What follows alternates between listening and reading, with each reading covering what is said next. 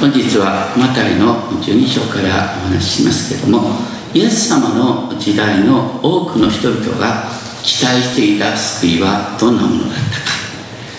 実は新明記の32章43節。新明記32章43節というのは当時の人々が本当に神の救いをですね理解する時の鍵の言葉でした。それはですね、国々を見た目のために喜び歌い主がご自分のしもべの地に報復しご自分の敵に復讐を遂げて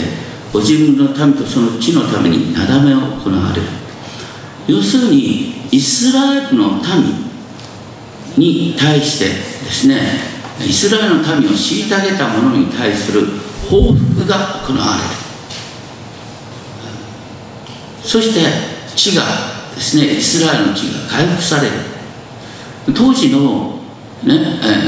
えー、イエス様の時代の人々にとってはローマ帝国に対して神の復讐がなされそしてあの地に、ね、ダビデ王国が再建されるっていうイメージだった。ところが一方でですねあのイザヤ書を見ると全くそれと違った救い主の姿が出てくるんです。イザヤ書の40章から55章に主のしもべの歌というのが出てきます。その中で一番有名なのはイザヤ書の53章に出てくるもの。53章3節、ね、救い主は蔑まれ人々からのけ者にされ悲しみの人で病を知っていた。蔑まれのけ者にされる救い主なんて当時の感覚では理解できなかった。今もそうですけれども人々は基本的に問題がすぐ解決されることを願います。僕もずっとこの新型コロナの問題は本当に速やかに解決してほしいと思うんですが世界中で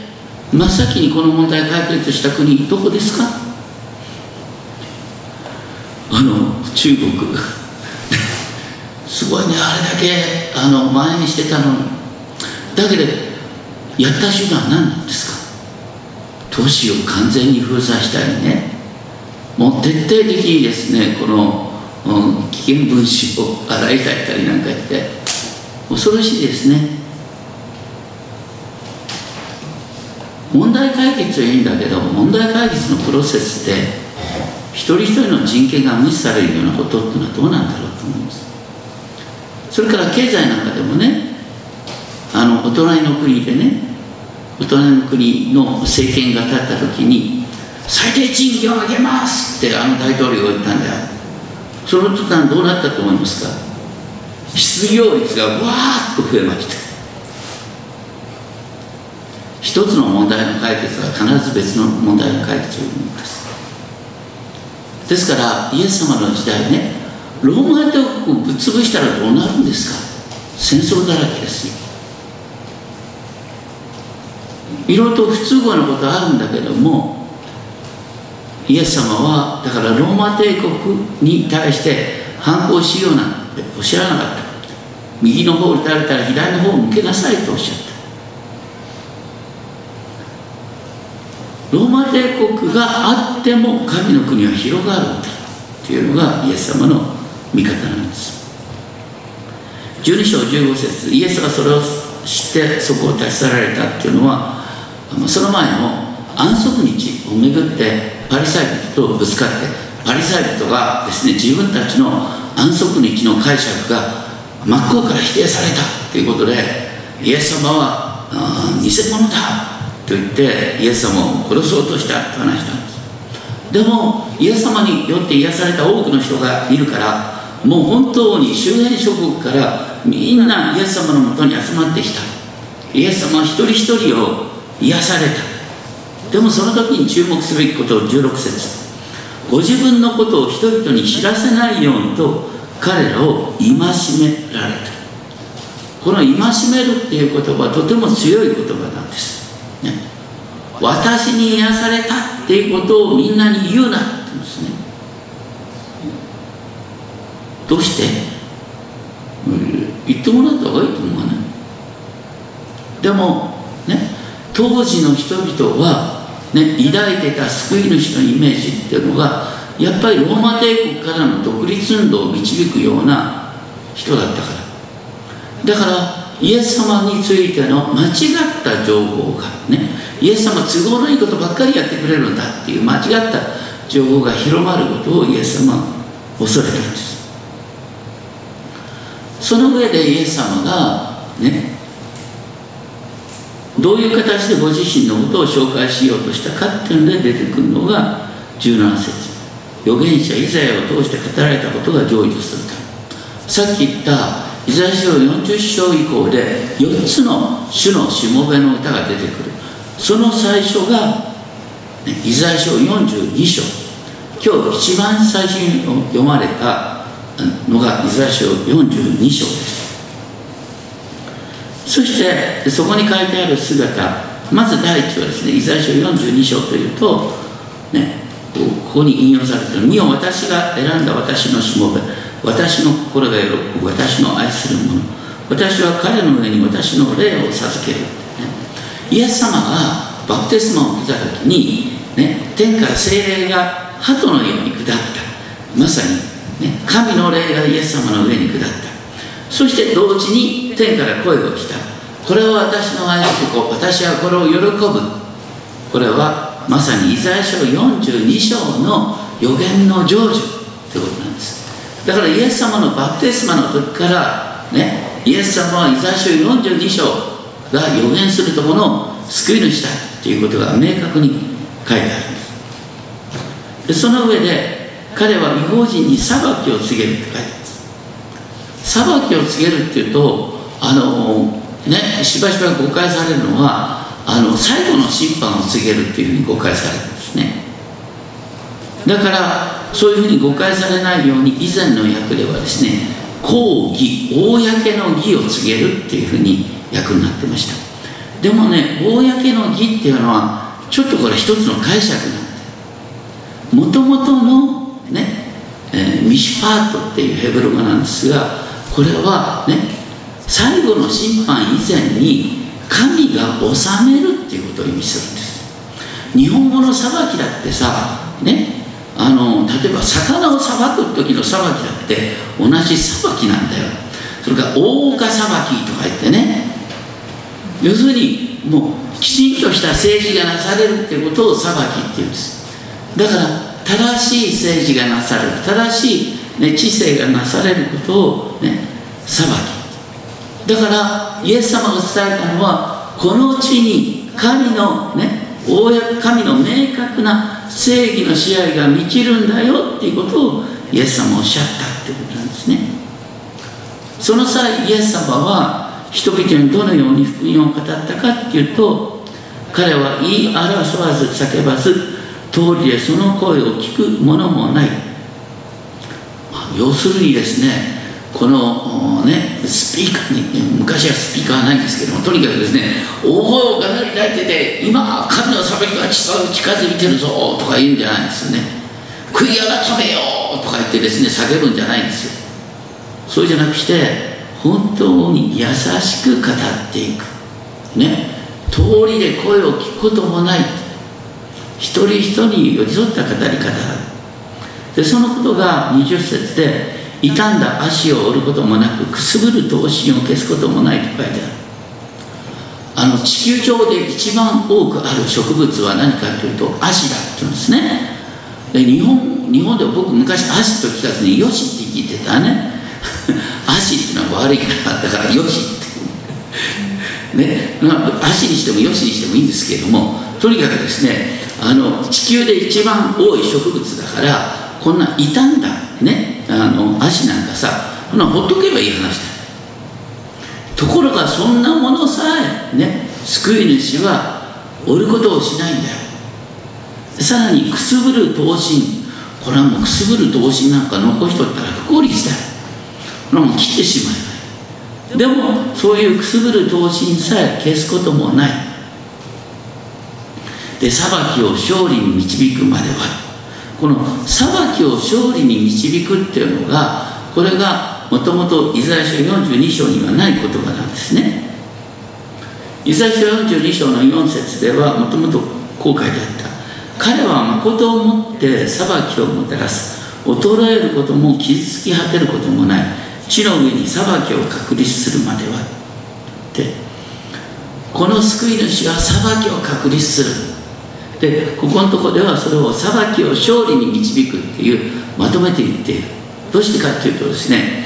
このもともとの言葉で衰えることもないって言った時にさっき衰えゆく闘心くすぐる闘心また衰えゆく闘心ねでイエス様は衰えそうでね？もう消えてしまいそうで消えない方、ね、それからまた傷つき果てることもない。さっき傷つく傷ついた足っていうのったね。イエス様は折れそうで折れない方ということなんです。それがイエス様の十字架に向かう場面において明らかにされる。それはこれから描くことだからそういう意味ではですねみんな分かってるよね。ただそれを通して、ね、神の公正な支配が実現するんだよということを言おうとしてるんです。だからイエス様の十字架は敗北ではないんだっていうことを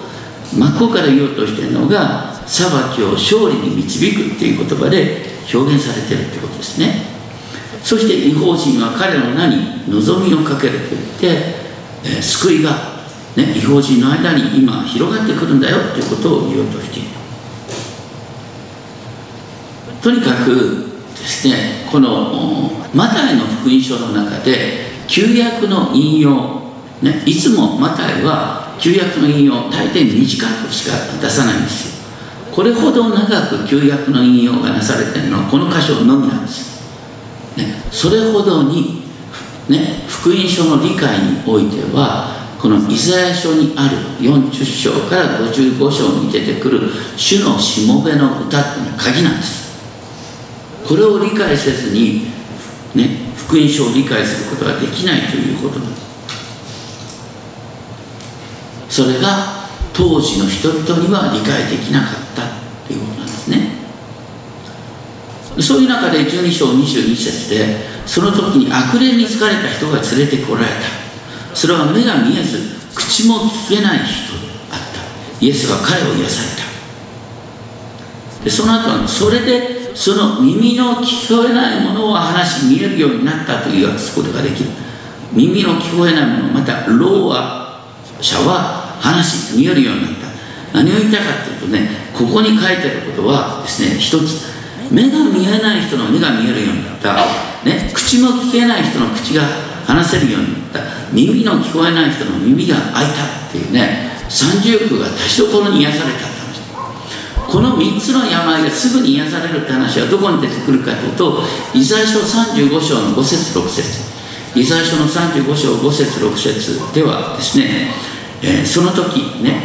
えー、っと目の見えないものの目は開かれ耳の聞こえないものの道が開かれ。その時足の泣いたものは鹿のように飛び跳ね口の聞こえないものの下は喜び歌と出てくるんです。これが救い主であることだ。の4つ書いてあるうちの3つまでがイエス様ここで立ちどころに実現したんだ。そしてその前に何と書いてあるかというとイザヤ書35章の始まりは荒野と砂漠は喜び荒れ地は喜び踊り桜のように花を咲かせる。彼らは主の栄光私たちの神の意向を見る。神が来てあなた方を救われる。要するに神の国の実現が書いてあるんです。でそれと同時に救い主がね現れる。救い主が現れてこれらの予言が成就されるってことに書いてあるんですだからこの3つのね、えーと、病が多少この癒され悪霊を癒されることによって多少こに癒された時にみんなはあイザヤ書35章の成就だと思ったんですよ。イザヤ書35章の成就イコールダビデの子が現れた。ダビデの子が現れたってみんな思ったんです。でもさっき言ったように当時の人々ダビデの子が現れるっていうとねローマ帝国との独立戦争なんていうイメージを持っちゃうもんだからでパリサイ人はあの安定した生活を持ってたからね戦争は嫌いだったんですよ。だからパリサイ人はどういうかっていうとねみんながイエス様のもとに行くと困るからヘリクスと考えた。そのヘリクスは何かっていうとねこの人が悪霊どもを追い出してるのはただ悪霊どもの頭ゼルベルブルに送ることである。困ったからってこんな変な理屈つけるかよって愚か者っていう感じでイエス様はそれに対しておっしゃる。ね。お前たちはねサタンの国の本質を知らない。サタンの国ってのはサタンの中心にですね悪霊どもが一致団結してんですよ。脅しの論理の国ですからね。しかもですね悪霊ああの悪霊の親玉によってですね悪霊を追い出すっていう言葉をイエス様はサタンがサタンを追い出すっていう言葉を使った。どういうことかというと サタンと悪霊は一体なんだっていうことを言うとだから悪霊の親玉によって悪霊を追い出すってことはサタンがサタンを追い出すっていう矛盾なんだよ。そんなことありえないでしょ。サタンをねあざけっては、ね、軽く見てはいけないよってことなんです。ね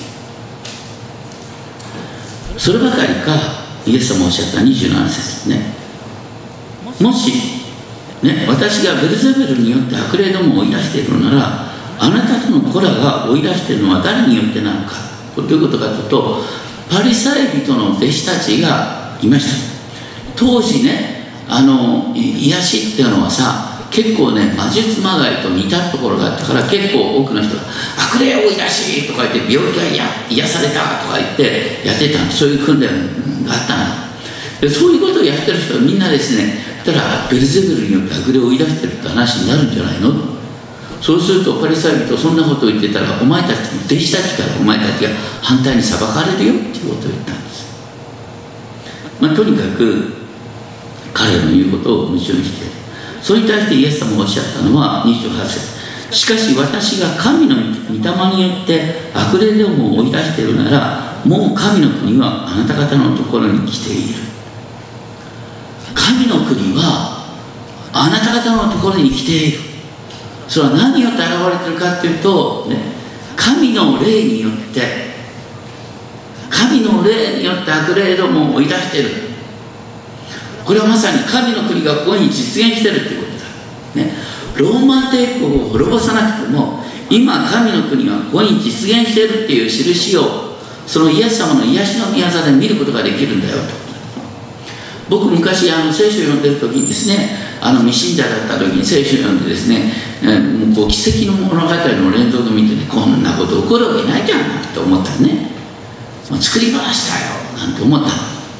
だけどねよくよくその後ねあの信じた後にですね、えー、聖書を読んでみるとなんとねイエス様はの世界の始まりの時からね神の御子として死なる神と一緒におられた方であってその世界は神によって作られた。光をあれとおっしゃって光を作った方がですねこんな病気癒されないなんてそういうことはありえないかな。それとともにね当時の人々にとって救い主っていうのはまさに、ね、目の見えない人の目を開く耳の聞こえない人の耳を開くそれなしにその人は救い主と言えないんですよ。だからイエス様を救い主って呼ぶっていうことは当然ながらイエスにおいて 神の国が実現したってことを信じることなんです。でも現実にはね今も多くの人がね神の国が実現してるんだったらなんでこんなコロナが蔓延するんだよ？ね？神の国が実現してるんだったらなんでこんな、ね、悲惨なことが起こるんだよと思う。でもねそうじゃない。で聖書が描く神の国っていうのはねすでに実現してるっていう部分とこれから実現するっていう両方の英語でよく already not yet って言うんですけどもね。神の国は already すでに実現してるっていう部分とまだ実現してないっていう部分がある。実は神の国は今ここに始まって私の交わりのうちに実現してそれが広がっていって最終的にシャロームの完成になる。シャロームっていうのはね全てのものの欠けがない状態。これをシャロームという。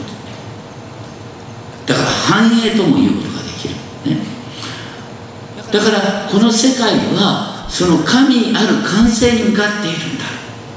でその印を今私たちは礼拝をしながら体験するんだってことを言ってて一番最初に言ったようにね問題の急速な解決っていうのは必ず副作用が起こる。別の問題が起こる。神の時の解決っていうのは私たちの目には結構まどろっこしに見えるんだけどもそれは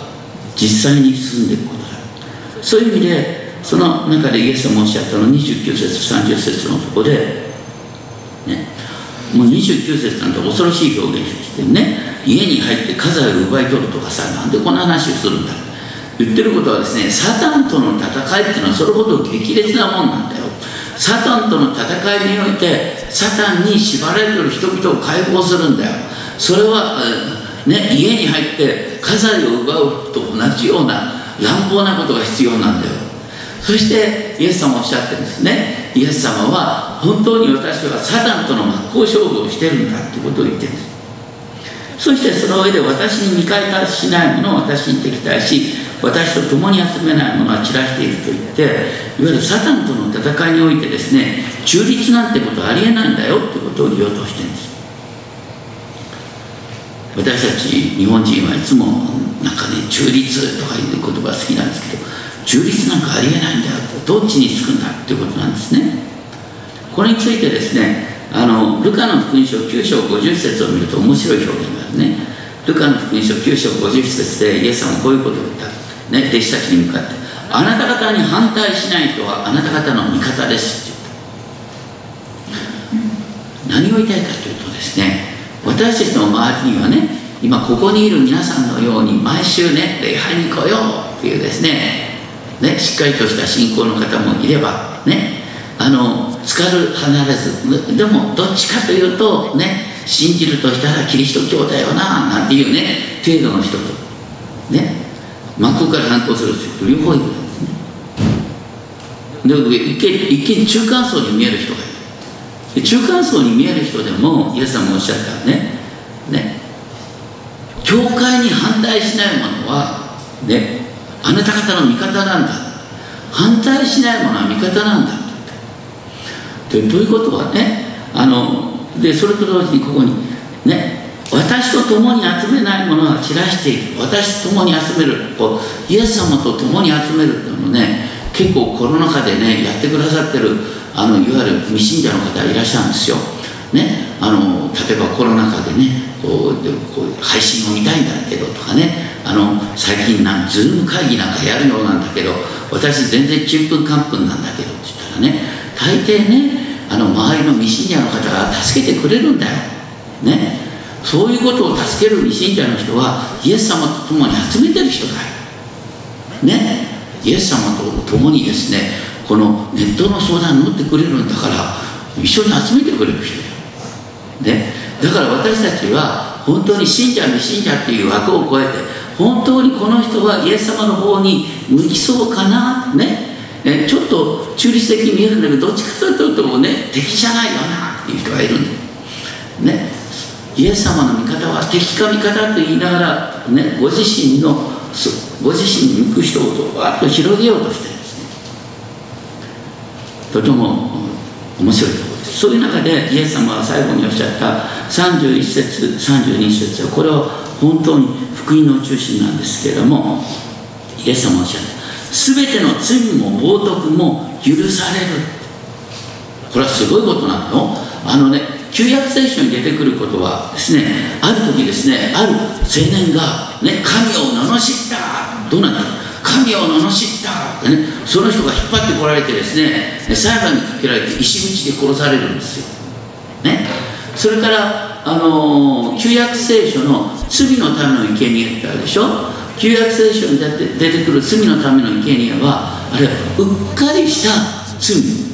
だけは生贄によって許されるんだよ。でも意図的に犯した罪の許しの道はなかったんですでも意図的に犯した罪でも神様はご自身の御心によって許してくださる時がある、ね、一例が、ね、ダビデが、ね、家来の奥さんを奪ってですねその家来を騙し討ちにした。は明らかにですねとんでもないひどいねあ悪逆非道なことなんですけども神様ダビデを許してくれたよね。だから神様は許したい人を許すんですよ。ねそしてこのイエス様にあって神の国が実現するってことはこう神の許しの範囲がわーっと広くなったっていうことなんです。でしかもここで言われてるのは人の子を人の子に逆らう言葉を口にするものでさえ許されるんだ。本当に何でも許される。だけど唯一許されない罪があるこれはね昔から言われるね許されない罪。許されない罪は何かっていうと精霊を冒涜する罪なんです。精霊を冒涜するっていうのはどういうことかというと精霊は私たちにイエス様の救いを知らせてくれるんです、ね、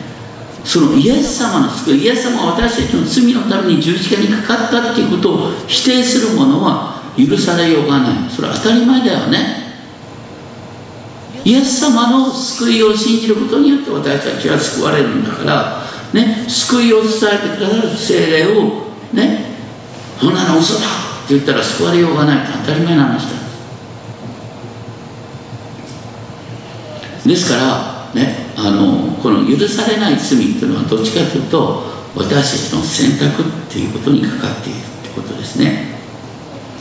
でも同時にですねあのさっきの話の中でね結構私たちの周りにですねどっちつかずに見える人がいる。どっちかというと味方のように見えるんだけどってね。気をつけなきゃいけないのはあまり迫りすぎるとね迫りすぎると反対にね向こうが反発を言ってですね精霊に逆らう冒涜を言う場合があるからね。こうあんまり結論を急いではいけないなっていう知恵があります。それともう一つですね私たち自身が知らないうちに精霊に逆らった行動をしてしまう場合がありますそれはですね実は聖書の中で有名な言葉でねあの多くの人が暗唱している言葉でいつも喜んでいなさい絶えず祈りなさい全てのことによって感謝しなさいどこに出てくる？テサロニケ第一のため5章16節からねこの後に何て書いてあるか。多くの人知らないんだよ。いつも喜べ絶えず祈れ全てのことを置いて感謝しろこの後に出てくるのは御霊を消してはなりません。御霊を消す精霊を消すってどういうことだよ。この消すっていう言葉はさっきですねくすぐる闘心を消すとか衰えゆく闘心を消すっていうこの消すと同じなんです。だからねあの精霊様の輝きっていうのは本当にねあの普通の人の目には全然見えない。私たちもなかなかわからない。もうか細く見えるんです。消し合いたいぐらいに見えちゃうそれに対してね御霊を消してはならない。そのささやかな精霊様の導きに心を開きましょうということを言ってる。私たちは自分の欲望自分の計画そういうことで心がいっぱいになりすぎてるとね自分のことでいっ心がいっぱいになりすぎてるとその精霊様の招きを自分で拒絶してしまう。御霊を消してしまうことになる。そうならないように注意してくださいっていうことですね。今日のところで本当にイエス様のねそう救いっていうのはくすぶる闘心を消すこともなく裁きを勝利にあごめんなさい。傷んだ足を折ることもないという優しいものである。そして聖霊様の現れも本当に私たちになかなか理解できない形で現れる場合があるその時に本当に私たちが精霊の語りかけ精霊の招きに敏感でありたいと思います。お祈りをしましょう。天のお父様私たちは本当に精霊様の語りかけを本当に通り越してしまうことがあります。精霊様は失格せっかく私たちに語りかけているのに耳を塞いでしまうことがあります。どうか私たちが御霊を消すことがないように。聖霊様の導きささやきに心を開き。そして私の生き方を日々問い直すことができるようになってください。尊き主イエス・キリストの皆によってお祈りします。